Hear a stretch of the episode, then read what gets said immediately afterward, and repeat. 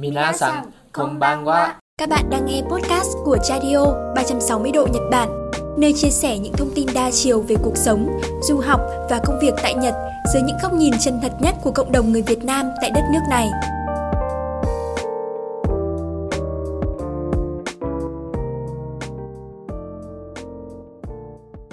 Đây là chuyên mục Đừng khóc sữa Nhật Bản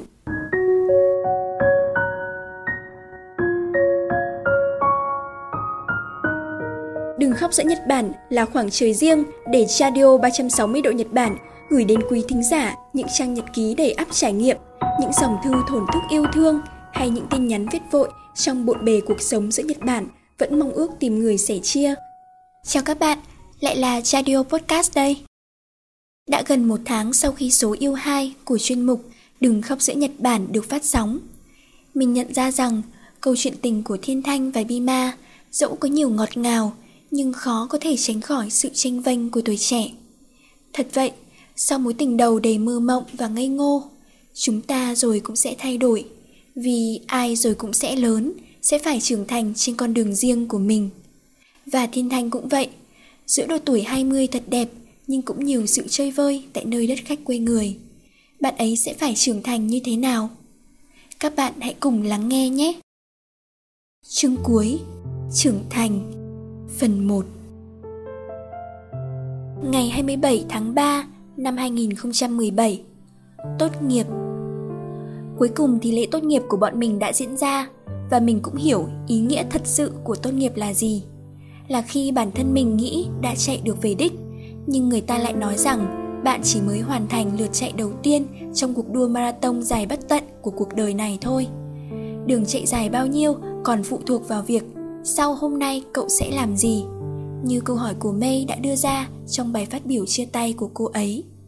Dĩ nhiên, với đám du học sinh như mình hay May, không sinh ra ở vạch đích, nên dù có chạy đến đích rồi thì vẫn phải cắm đầu chạy tiếp, vì cái đích này họ đã bỏ lại từ lâu.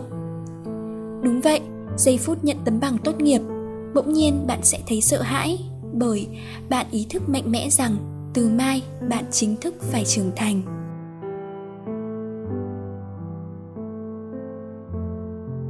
Ngày 15 tháng 4 năm 2017. Tháng 3, tháng 4 có lẽ là tháng áp lực và chơi vơi nhất ở Nhật. Bởi thời gian này chính là cuộc chiến tìm kiếm việc làm của những sinh viên mới ra trường như mình và May.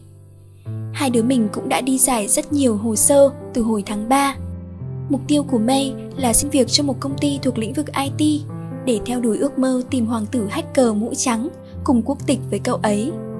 May rất thích mày mò về phần mềm cậu ấy cũng có ý định học thêm chuyên ngành.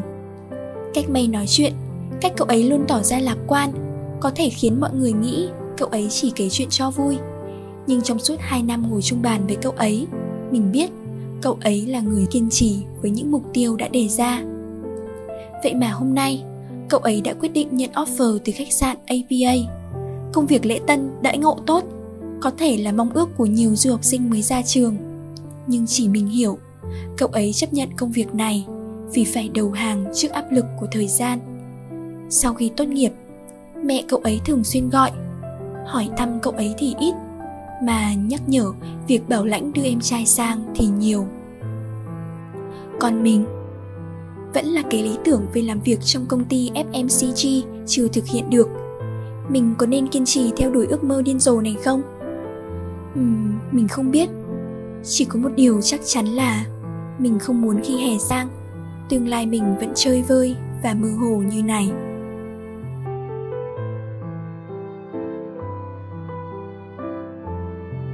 Ngày 12 tháng 6 Cuối cùng sau hơn 3 tháng giải hồ sơ và chờ đợi, Thì hôm nay chiếc mail mà mình mong chờ cũng đến. Đó là mail thông báo mình đã trúng tuyển vào vị trí mình mong muốn. Ngay lúc này, mình đang vỡ òa vì hạnh phúc. Mặc dù không quá lớn và nổi tiếng như những thương hiệu khác, nhưng môi trường và đại ngộ của công ty rất tốt. Hơn nữa, đây lại còn là công ty FMCG mà mọi người cũng biết rồi đấy, FMCG là lý tưởng lớn nhất của cuộc đời mình. Thật biết ơn khi mình không từ bỏ. Vậy là hành trình mới sẽ bắt đầu với mình. Cố lên Thanh!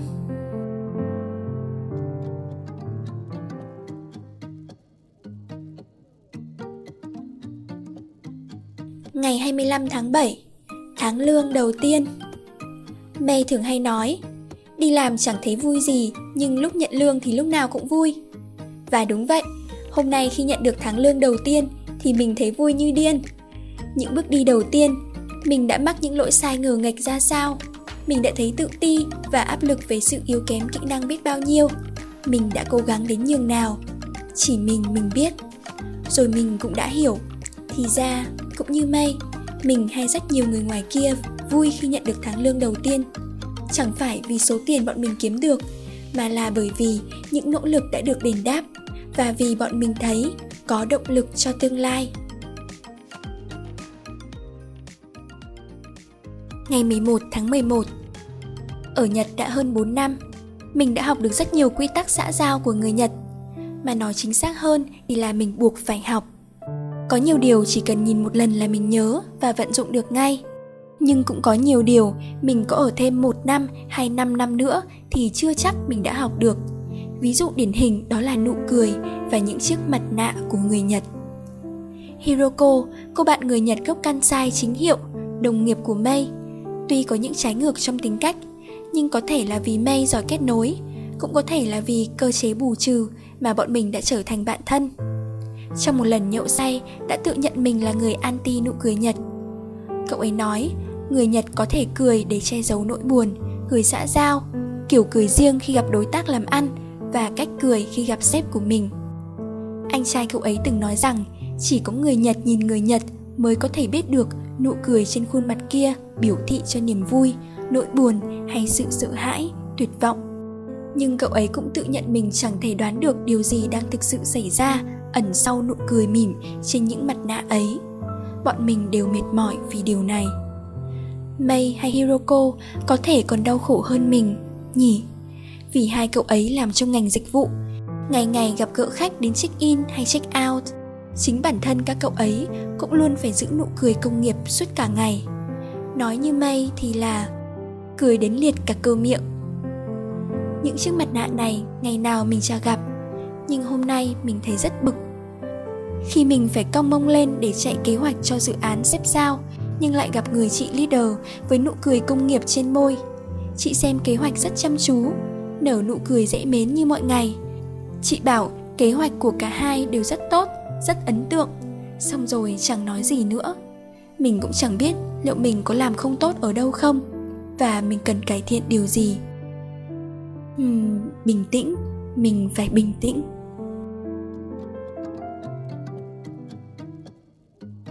Ngày 25 tháng 11, lần đầu đi Gocon. Có vẻ việc tập trung quá nhiều công sức cho dự án mới tại công ty đã khiến mình mất tỉnh táo. Mơ mơ màng màng thế nào mà để Hiroko và Mei lôi kéo đi Gocon.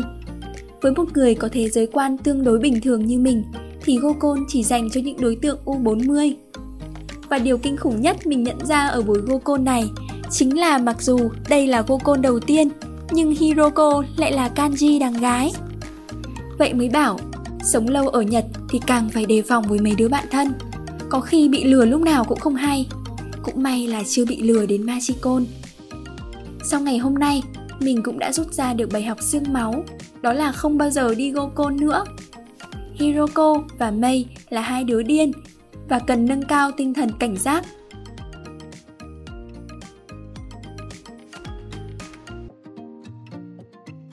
Vậy là cuối cùng, Thiên Thanh cũng đã tốt nghiệp đại học tại Nhật. Những cảm xúc chơi vơi, lo lắng của Thanh về câu chuyện việc làm, trưởng thành hay buộc phải va vấp với xã hội cũng chính là tiếng lòng của bao bạn sinh viên mới tốt nghiệp. Nhưng mình tin rằng đó cũng chính là những bước đầu giúp chúng ta trưởng thành hơn và phát triển bản thân mỗi ngày phải không ạ? Vậy là phần 1 chương cuối của series Nhật ký đến đây là kết thúc. Cảm ơn các bạn đã lắng nghe câu chuyện ngày hôm nay. Bạn có thể chia sẻ câu chuyện của mình tới Radio qua các kênh như website radio.net hoặc email info@radio.net. Hy vọng thời gian tới, Radio sẽ nhận được thêm những chia sẻ của các bạn du học sinh Nhật Bản nói riêng và những góp ý từ các thính giả nói chung. Hẹn gặp lại các bạn ở số tiếp theo nhé! Radio 360 độ Nhật Bản Lắng nghe để thấu hiểu Thấu hiểu để sẻ chia Minasan, oyasumi nasai